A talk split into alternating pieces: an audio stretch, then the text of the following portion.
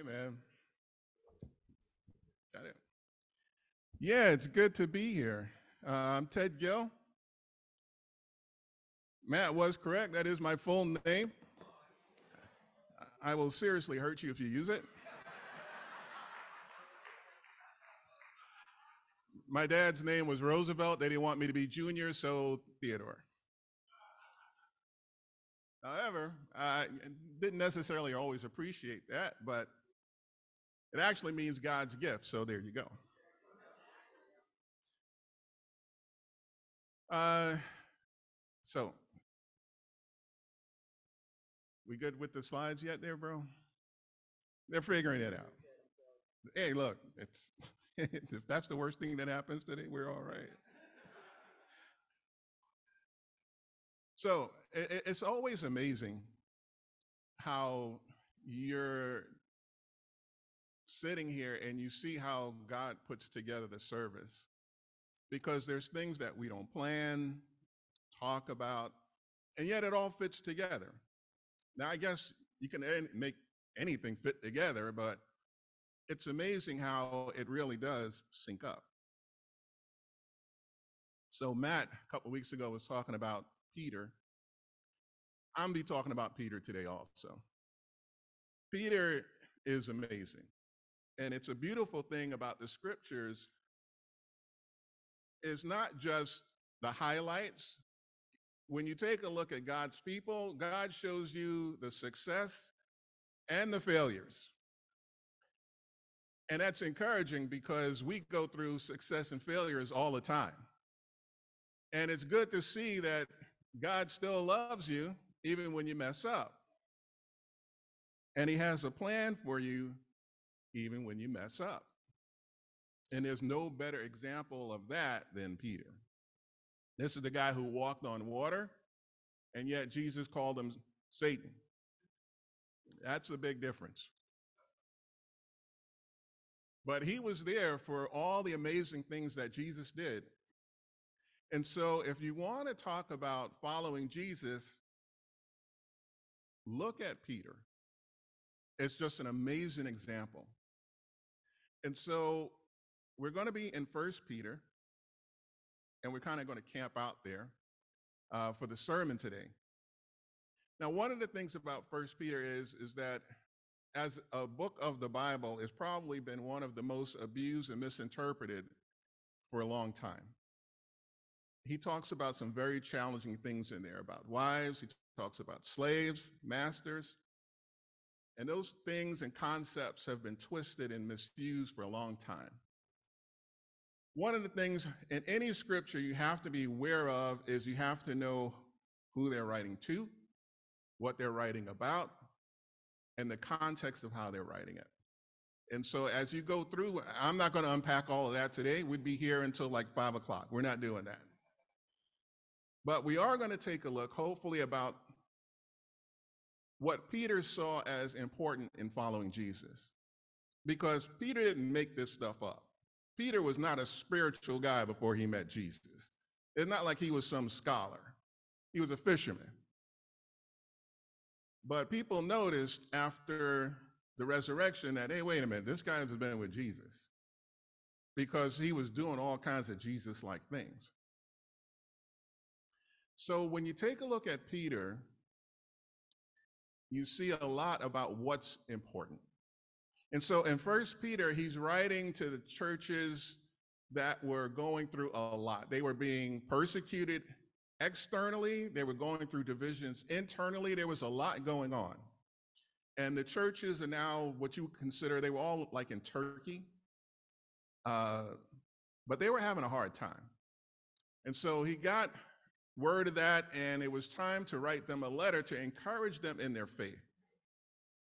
And so in First Peter particularly, it's important to understand he's trying to encourage folks who are going through hard times. Not just, okay, you know, where are we meeting on Sunday? No, it was like life and death stuff. And so, what do you write to those people to keep them encouraged? What do you say to them? But that's what Peter was doing here. And so, we're going to take a look. And um, there is a lot to kind of go through. I'm going to try and get through it as quickly as I can before we can get home before like the storm like blows us out the building. But there's some things we need to look at first. So in 1 Peter chapter 1, before we get into the lesson, let's go there. 1 Peter chapter 1. It says, To God's elect, exiles scattered throughout the provinces of Pontus, Galatia, Cappadocia, Asia, Bithynia, who have been chosen according to the foreknowledge of God the Father through the sanctifying work of the Spirit to be obedient to Jesus Christ and sprinkled with his blood, grace and peace be yours in abundance. Praise be to the God and Father of our Lord Jesus Christ. In his great mercy, he has given us new birth into a living hope through the resurrection of Jesus Christ from the dead and into an inheritance that can never perish, spoil, or fade. This inheritance is kept in heaven for you who through faith are shielded by God's power until the coming of the salvation that is ready to be revealed in the last time. In all this you greatly rejoice, though now for a little while you may have had to suffer grief and all kinds of trials. These have come so that the proven genuineness of your faith, of greater worth than gold, which perishes even though refined by fire, may result in praise, glory, and honor when Jesus Christ is revealed. Though you have not seen him, you love him. And even though you do not see him now, you believe in him and are filled with an inexpressible and glorious joy. For you are receiving the end result of your faith, the salvation of your souls. Concerning this salvation, the prophets who spoke of the grace that was to come to you searched intently and with the greatest care, trying to find out the time and circumstances to which the Spirit of Christ in them was pointing when he predicted the sufferings of the Messiah and the glories that would follow. It was revealed to them that they were not serving themselves, but you. When they spoke of the things that have now been told you by those who have preached the gospel to you by the Holy Spirit sent from heaven, even angels long to look into these things. Therefore, let's stop there. One of the things that you'll see throughout the Bible is that before you get to the therefore, there's got to be something therefore. It's imperative. And the thing that's therefore, before therefore, is you got to focus on your salvation. Because before you get up to the list of things to do, you have to clearly understand why are you doing it.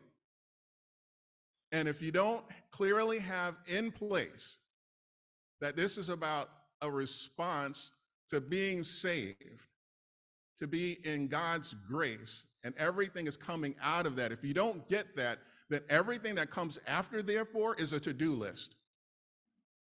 And you will not last as a disciple if it's all about a to do list. You won't do it. I've never seen it happen. People burn out. And then they have to, by God's grace, hopefully come back. But they give up because you can't do this on your own. You can't do this without the why. You will lose your faith if you try to do that.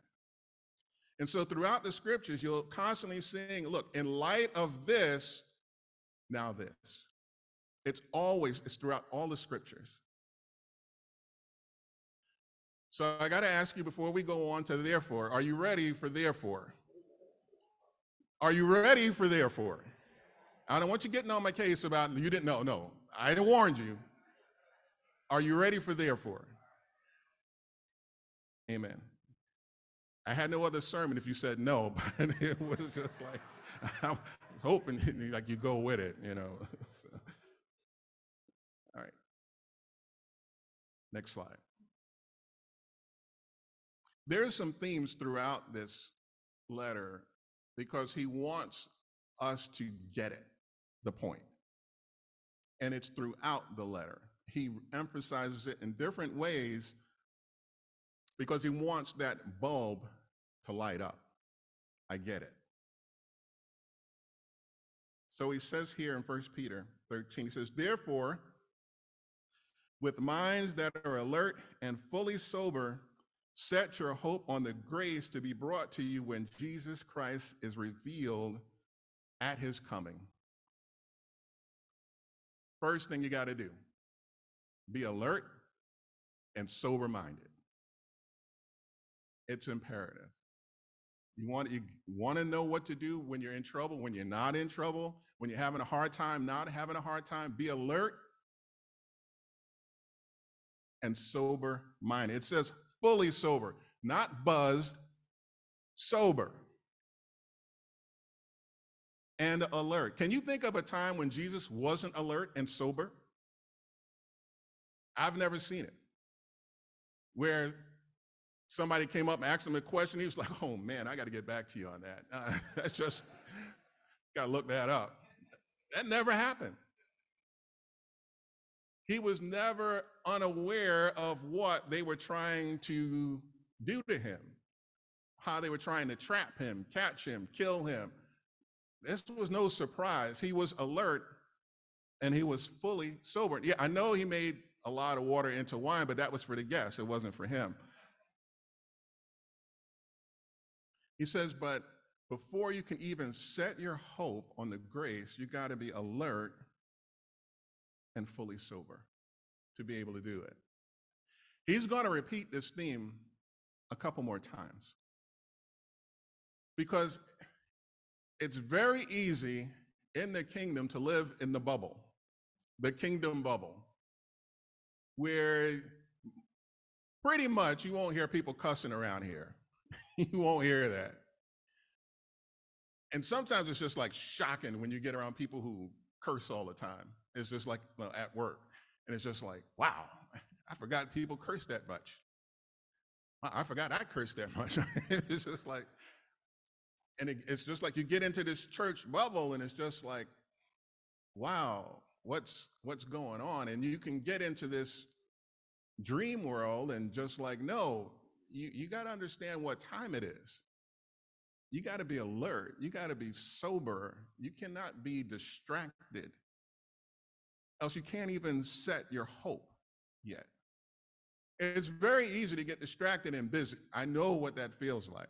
I've been through that. I've been through singles ministry and you're running here and there and you got this going on and chasing after your career. And I got married and had a wife and then, okay, now we got to focus on that deal over here. And now we got three kids. We're totally outmanned and outgunned over here. And so now we got to deal with that. There's a lot. And it's very easy to get off on all this other stuff and lose focus. Not be alert to what's going on, not understanding that, hey, you know what? There's a spiritual battle happening here. I got to focus to understand what's going on out here. I can't be buzzed, faithful disciple. He says again over in 1 Peter chapter 4, he gets into it again. He says, The end of all things is near. Therefore, be alert and sober mind so that you may pray. You can't even pray if you're not sober and alert. Can't even do it. It's hard. Trust me, I know. When I give these messages, I'm usually talking to myself. I know I'm looking at you, but I'm talking to me. But I know how it is to be sleepy and try and pray. I know how it's to be distracted and try and read my Bible, and all of a sudden I'm reading the same verse like 20 times, and I'm like, look, stop, go to bed, do something, get it together. You got to be sober and alert to even know what to pray about. What are we praying about? Just like there's so much to pray about. Like start thinking and just like, Lord, I, I got to go to work. I mean, come, I mean, I got to stop.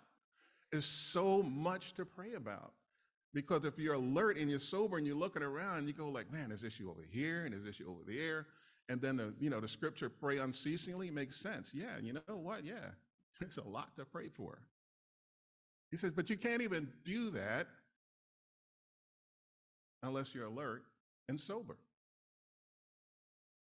He goes again in 1 Peter 5. He says, Be alert and of sober mind. Your enemy, the devil, prowls around like a roaring lion looking for someone to devour. The best weapon Satan has against you is your distraction.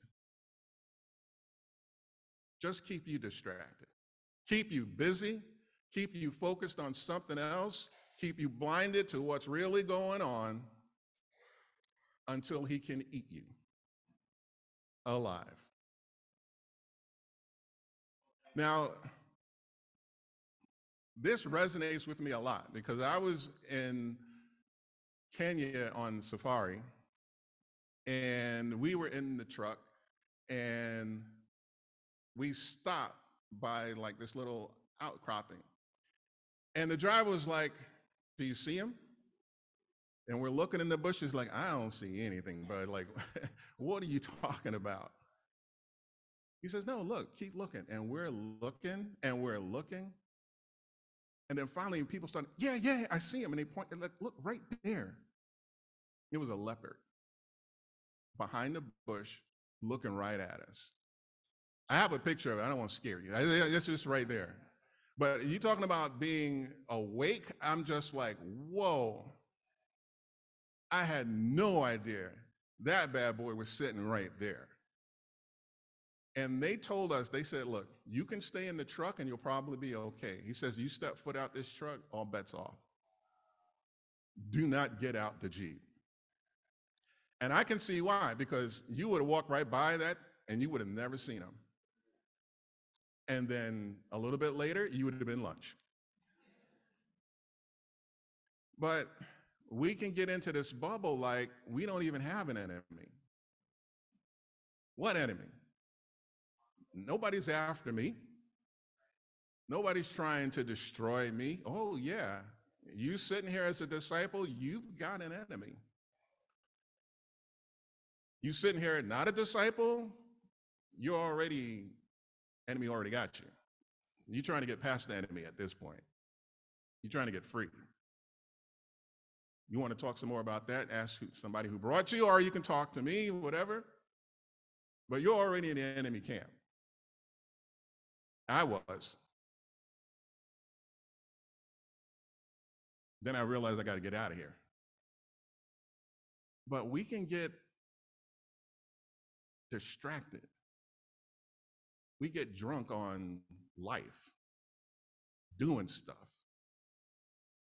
And not that there's anything wrong with doing stuff. It's great to have a great career. It's great to have your children. All this stuff is great. But if God is not at the center of it, if your salvation is not at the center of it, you are not awake and you are not sober. And the enemy is looking. If Satan left Jesus for an opportune time, what do you think he's doing with you? What do you think he's doing? He's looking for the distraction. He's looking for when you're tired. You ever been tired and fall into all kinds of sin? Just because, oh man, come home all distracted and blow up at your spouse. And it's like, where did that come from? Well, because you went home and you didn't get focused before you, like Matt was saying, before you walked in the door and you just like blew up because you had a hard day because the boss was all over you and now your wife is asking you to go do something. My wife is at work today, so she doesn't know about all this stuff. but I, you know, I've got quite the, the honeydew list. And it's just like, okay, but are you sober and awake? You know, what, what are you doing? Why are you doing it? You know, why, why are you going to get that honeydew list done? Because I don't want my wife to struggle too much. I don't want to struggle. But to get past that point, you've got to be aware of why. And if you don't stay conscious of the fact that the battle is not just out here or the struggle is just out here, but that you have an enemy who is after you, you got to wake up. You got to wake up, guys. It's not just all coincidence. I stopped believing in coincidence. Something's happening for some reason. Just like Peter was telling these guys, he says, All these things came because your faith is going to be tested. There's a reason behind it. I may not know the specific reason, but I know there is a reason, and one day it'll be revealed. But I can't set my hope, I can't pray, and I will not be able to defeat the devil's schemes unless I am alert and sober minded. Peter got this from watching Jesus. He saw it all the time. And he's trying to get us to focus on what's important. Next slide. Love one another. The next big point that Peter gets to. So in First Peter, again, he's in one, he says, Now that you have purified yourselves by obeying the truth, so that you have sincere love for each other, love one another deeply from the heart. He says, above all, love each other deeply because love covers over a multitude of sins. How do those things go together? Again, who's Peter looking at? He's looking at Jesus. He's looking at the love of Jesus. He's looking at his sacrifice, and he's saying that love covers over a multitude of sins. That's what he's pointing to. He's saying that love of God washed away our sins, covers over a multitude. He says, but how are you to love? He says, sincerely and deeply. So, to give you an example of what he's talking about, Jesus just didn't kind of leave it in the air over in John 15. He goes and he says, A new command I give you love one another as I have loved you. You must love one another. By this, everyone will know that you are my disciples if you love one another. Again, he says, that was in 13 and 15. He says, This is my command love each other.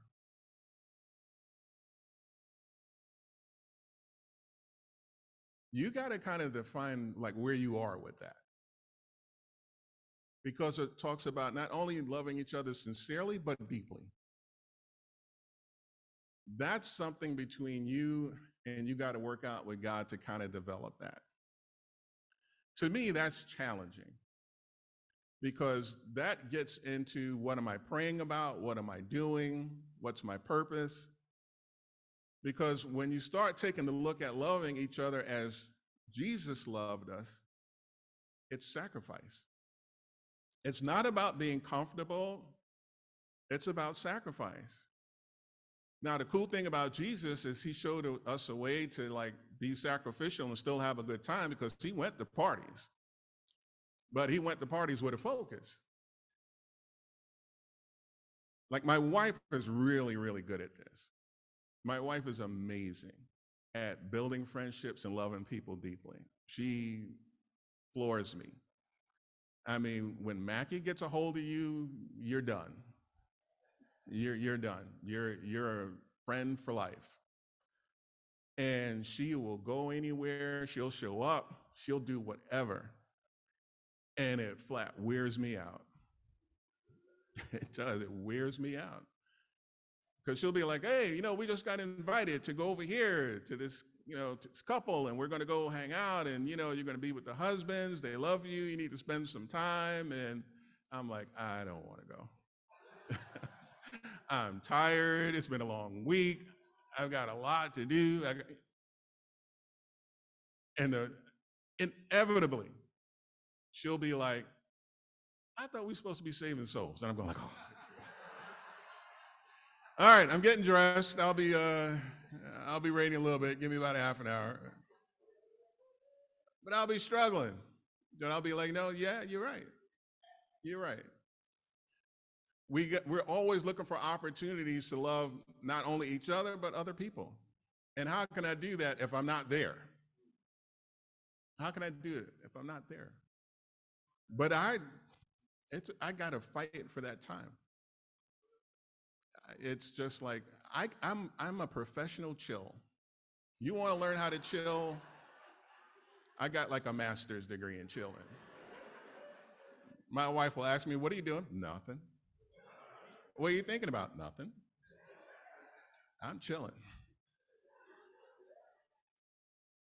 She will, she refuses to learn how to chill. She will not, she won't do it. But I can chill. But I got to look at that and feel like, okay, this past couple of weeks has kind of been like that. I was drained, drained spiritually. I mean, a lot of people at work had gotten laid off. It was like their last day. I wasn't one of them. But, you know, when folks are leaving who you've been working with for a couple of years and they're, you know, it's there. And then it's folks getting sick, folks getting very sick. And I was like, you know what? I was sitting at my desk and it was, I think it was Friday. No, it couldn't have been Friday. I was at home Friday. I worked from home. So it was Wednesday. I was burnt. I was like, you know what? It's like the office party was that, you know, at four o'clock, and I'm just like, nope, going home. Going home. Chief chief officer was there. Hey, Theo, you going? I'm like, nope, not going. I had to put my headset on my, and I turned on my Spotify gospel collection that I'm got. And I had to just listen and continue to do my work because I wasn't going to make it. I was just like, I'm done. But then I had to remember praying. And I literally had to say, you know what you need to do? You need to pray because you're done. and I was just like, okay, you got the spirit, you got the scriptures, you got your music going, pray. And I was okay by the time I got home, much better. But when you love deeply,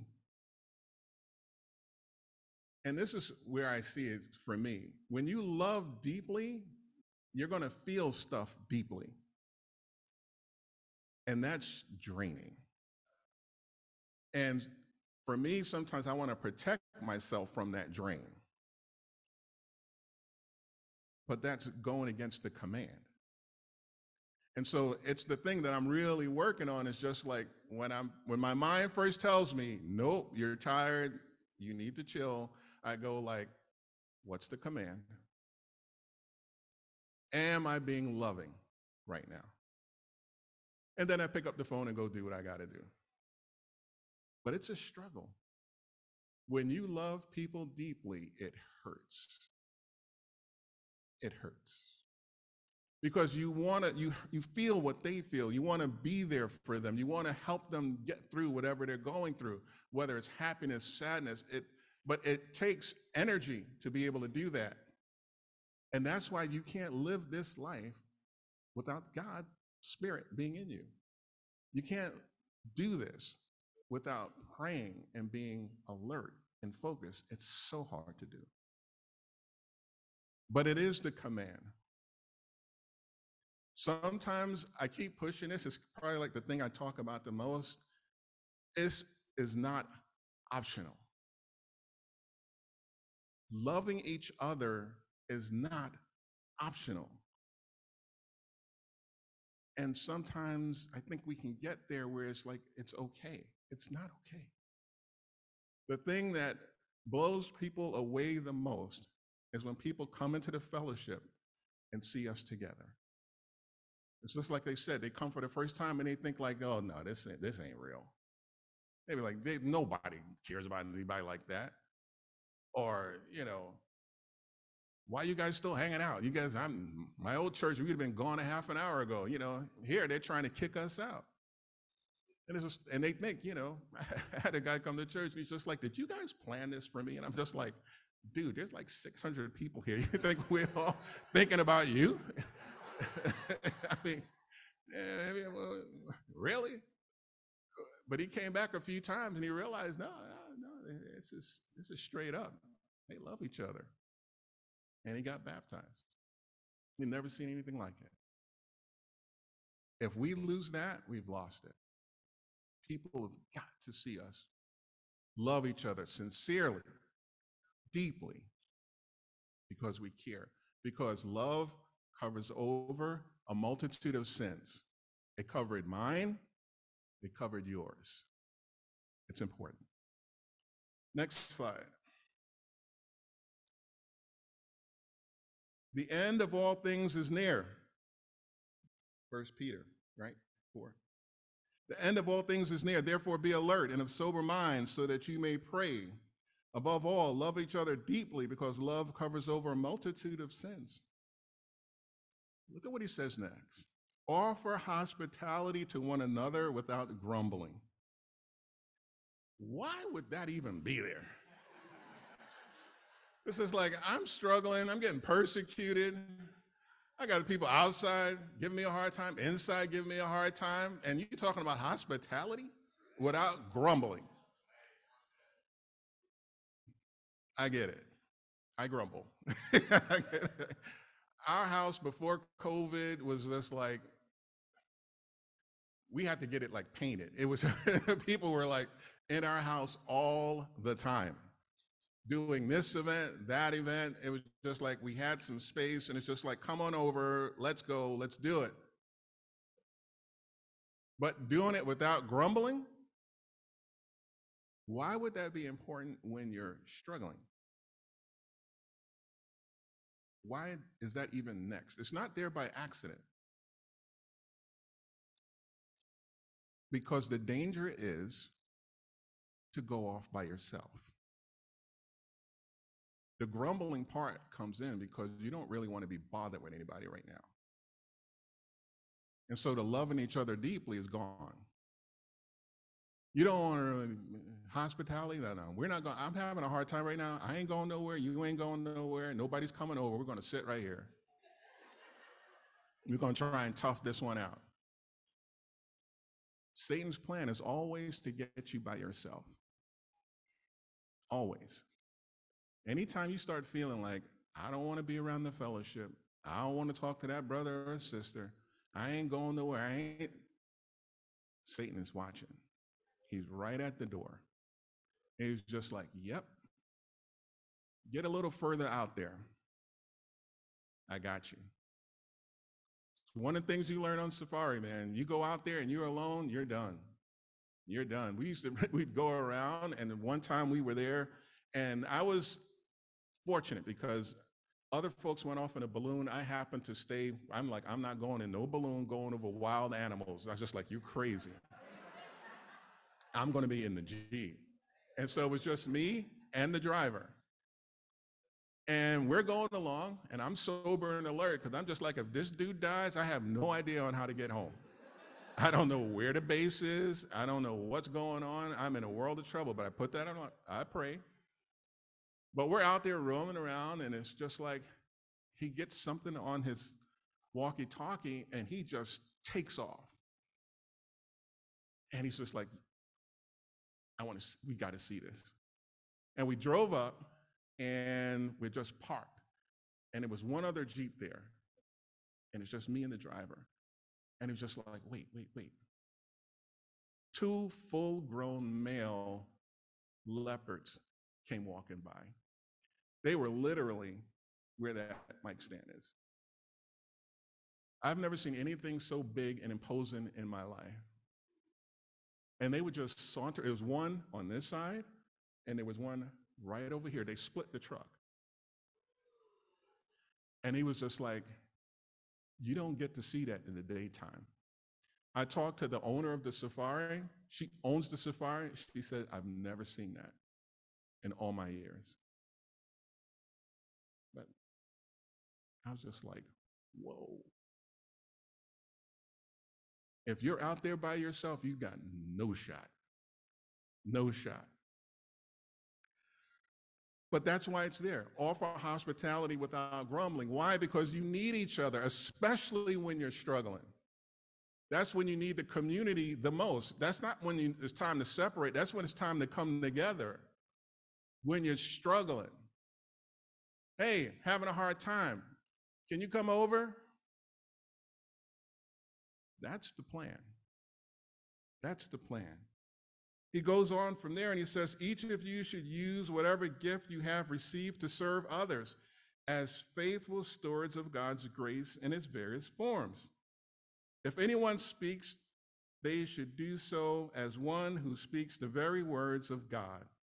If anyone serves, they should do so with the strength God provides, so that in all things God may be praised through Jesus Christ. To him be the glory and the power forever and ever. Amen. Use whatever gift you have for others. That's something that resonates with me a lot also. Because one, you've been given a gift. If you don't know what it is, probably the people in your job has figured it out for you because that's what they're using you for. That's your gift. And then you've got gifts because you may have a job that's not using all your gifts because my job asks me all the time, you know, are you using all of your talents? And it's just like, no, because you don't want to pay me, but that's another story. Um, but you've got a gift. God says he's given all of us a gift. Are you using it to serve others to God's glory?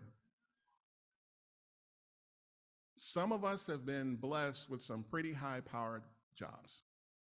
You're great leaders, you're a motivator of people, and you've risen up in this corporate world.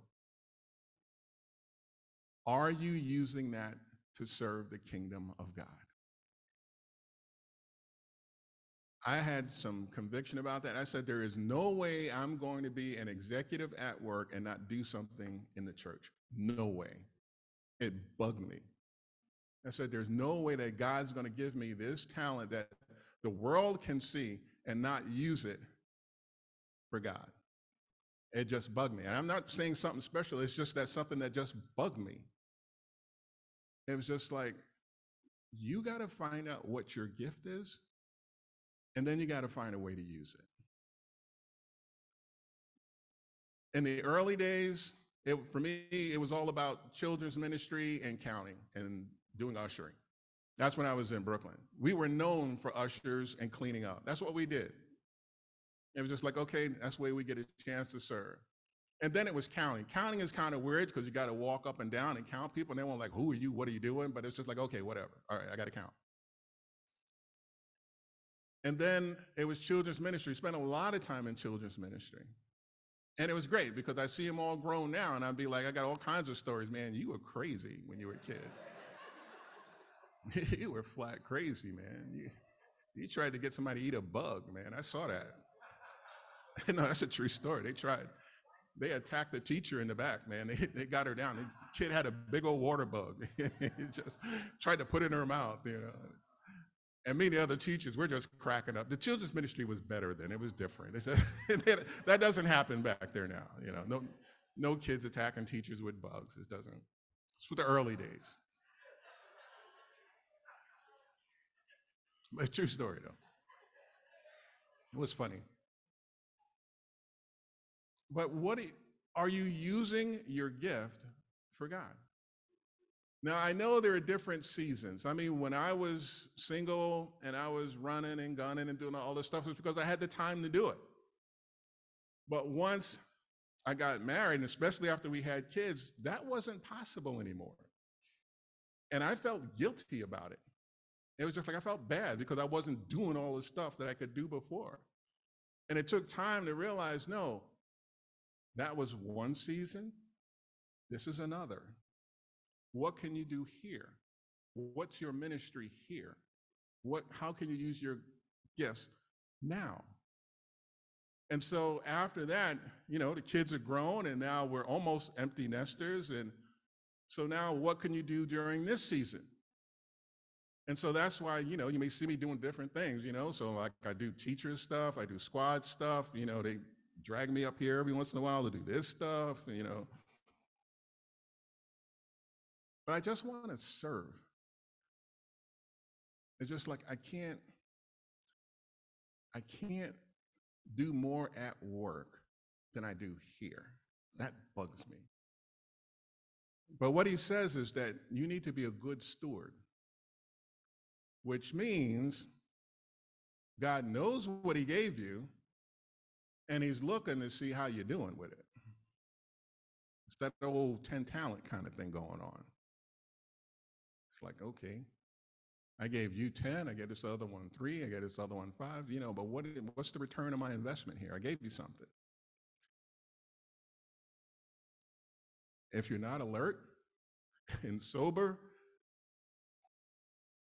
if you're not loving, then why serve? It all fits together.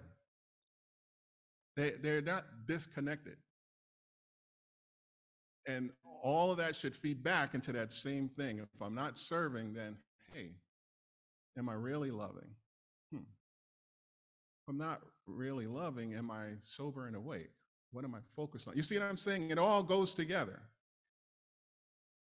But it's important. God's depending on us to be able to do this. Next slide. says, greet one another with a kiss of love. Peace to all of you who are in Christ. So, Western culture, we don't go around kissing people to say hello. We don't do that. However, it's not uncommon in other cultures today. It's like you can go around and you can do the old, hey, hey, you know, kind of thing. It's still very prevalent. And in some cultures, yeah, you know, you do greet each other with a kiss. He says, not don't just greet each other, because again, you got to remember the time and the place he's writing to. It's not just about, it's about intent. He says, yeah, I know how you guys greet each other, but is it a kiss of love? Yeah, you can say hi, but are you being loving? And that's one of the cool things I got to admit about being in the fellowship is, you know, you can go around and say, love you, man. Look, love you. Like nobody in my job is saying, look, hey, Ted, have a good week, man. Love you, man. it's like I haven't heard that once ever. Love you, man. Like, no, it doesn't happen out there. It happens here, though. It happens here. And it's one of those things that we can't let that slide either. We got to understand that that means something. It should mean something. It should be something that when you say, hey, man, I love you. Yeah, I'm, we don't may not get to hang out, but look, I love you. I'm with you. It needs to mean something. He says, peace to all of you who are in Christ. Amen. Thank you.